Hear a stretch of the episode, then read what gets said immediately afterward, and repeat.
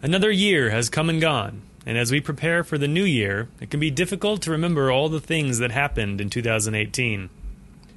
From the near-endless stream of political headlines that made you question reality, to the continued strength of the American economy, two thousand eighteen has been a roller coaster of emotions and has hopefully been a great year for your business. When this episode goes live, there will only be a few precious days left in the year. That's just a few days to get things right, to avoid getting things wrong, and just a few more chances to finish two thousand eighteen strong.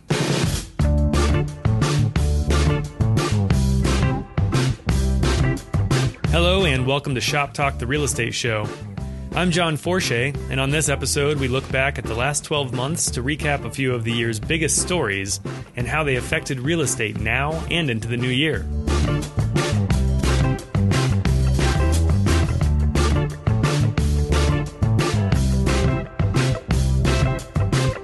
Spotify, music in two thousand eighteen was ruled over by Drake and Ariana Grande, who had a combined count of almost nine billion streamed songs.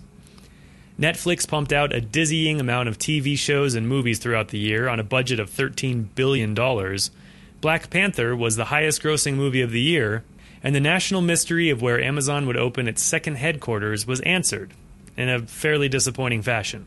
In a year riddled with one mass shooting after another, the American economy was a welcome bright spot in the news. In August, Apple became the first publicly traded U S company to reach a valuation of one trillion dollars. eighteen states and twenty cities raised their minimum wages in two thousand eighteen, and the national unemployment rate currently sits at three point seven percent, which is the lowest in over a decade. More employed people leads to more potential homebuyers, and real estate markets around the country proved it. Inman predicts we'll end the year with a median house price of about two hundred sixty thousand dollars, which is up five point four percent over last year. Despite continued economic strength, housing markets did start to slow around the country, due in large part to a lack of inventory. The U S Census Bureau reported that January marked a ten-year high for housing starts, which is the point when construction begins on a property. But in most parts of the country, that supply still doesn't match up with the demand. Without enough new homes and with a short supply of existing homes for sale, housing prices have gotten so high that buyers are either outbid for their dream home or entirely priced out of competing. The Federal Reserve is partly to blame for buyers' hesitation to hop into a bidding war. Just two days before this podcast was posted, stocks dipped to their lowest levels of the year in anticipation of the Fed raising rates again. Inflation is a nasty side effect of having such a strong economy, and the Fed has already increased rates three times in two thousand eighteen in an effort to control the rise of inflation. If they do so again, it will likely lead to higher mortgage rates. That would push the prospect of home buying even further out of reach for those young professionals in hot markets that are looking to settle down. In November, the U S hit a new unfortunate milestone with a record one point four six five trillion dollars of outstanding student loan debt. This is more than double the six hundred seventy-five billion dollars of outstanding debt from June two thousand nine. Millennials are now the largest generation in the U S workforce, and many are burdened with student loan debt, which is the obvious answer to the often asked question, why aren't millennials buying more homes? Woven into two thousand eighteen's strong economy were a disturbing number of natural disasters. There were catastrophic earthquakes in Indonesia and historic flooding in Japan. And closer to home were a series of wildfires as late in the year as November. The Camp Fire became the deadliest wildfire in California history when it destroyed the town of Paradise, forcing all twenty-seven thousand residents to evacuate their homes.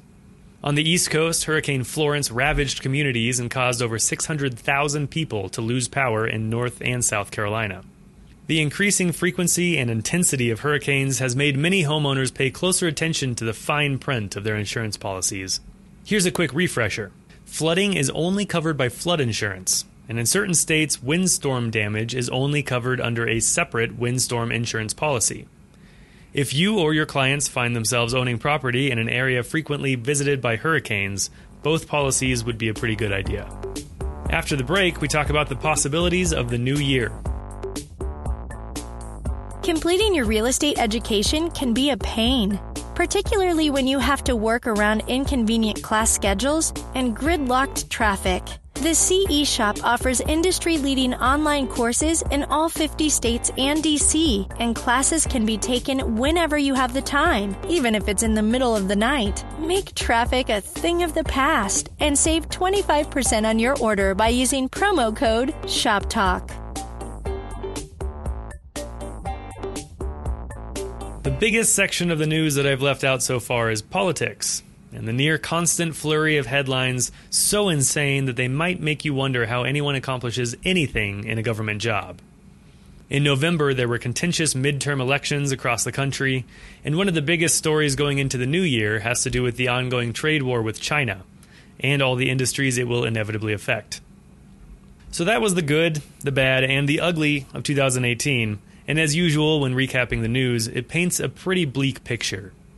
Depression is no way to start a new year, though, so let's talk about how two thousand nineteen might be an excellent year for real estate and for you. Despite the doom and gloom of the media, a poll by N B C News and the Wall Street Journal found that a majority of Americans have a better outlook on the state of the country and their own personal lives in two thousand eighteen than they did in past years. A combined thirty percent of Americans called two thousand eighteen either one of the best years for the country or an above-average year, and that's the highest percentage since the poll began asking that question in nineteen ninety-one.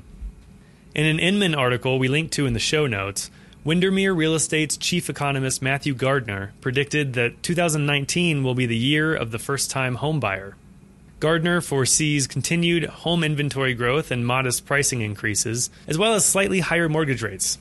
The continued strength of the economy, though, will outweigh all of these, and it'll create the perfect storm for first-time homebuyers to finally buy a place of their own. A much-feared housing bubble and its impending burst seem unlikely due to the very high credit quality for new mortgage holders and the fact that the median down payment is at its highest level since two thousand four.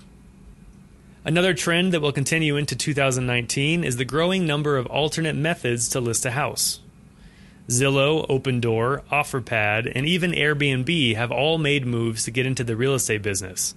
Offerpad even promises an offer for your house within twenty-four hours of signing up. And many real estate agents are getting a bit nervous about the new competition and their absurdly deep pockets. In a real estate study conducted by the C E Shop, Real Trends, and the California Association of Realtors, we found that in the first half of two thousand eighteen, ninety percent of all buyers and sellers reported using a real estate agent for their transaction. No matter how many big corporations decide to try and rake in your real estate business, just remember that this industry is all about the human qualities, and that there's a lot more to your job than just filling out piles of paperwork. Wherever you are when the new year strikes, here's to hoping it's the beginning of a wonderful year full of personal and professional wins, and that all of your real estate dreams come true.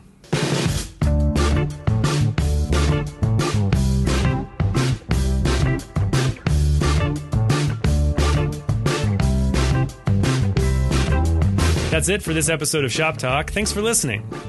You can subscribe to us on any podcast player of your choice, and while you're there, consider leaving us a review. We'll be back in the new year with an interview with Adrian Mizels, founder of an app called MyPlanet that promises to change your real estate workflow forever. Shop Talk is a production of the C E Shop.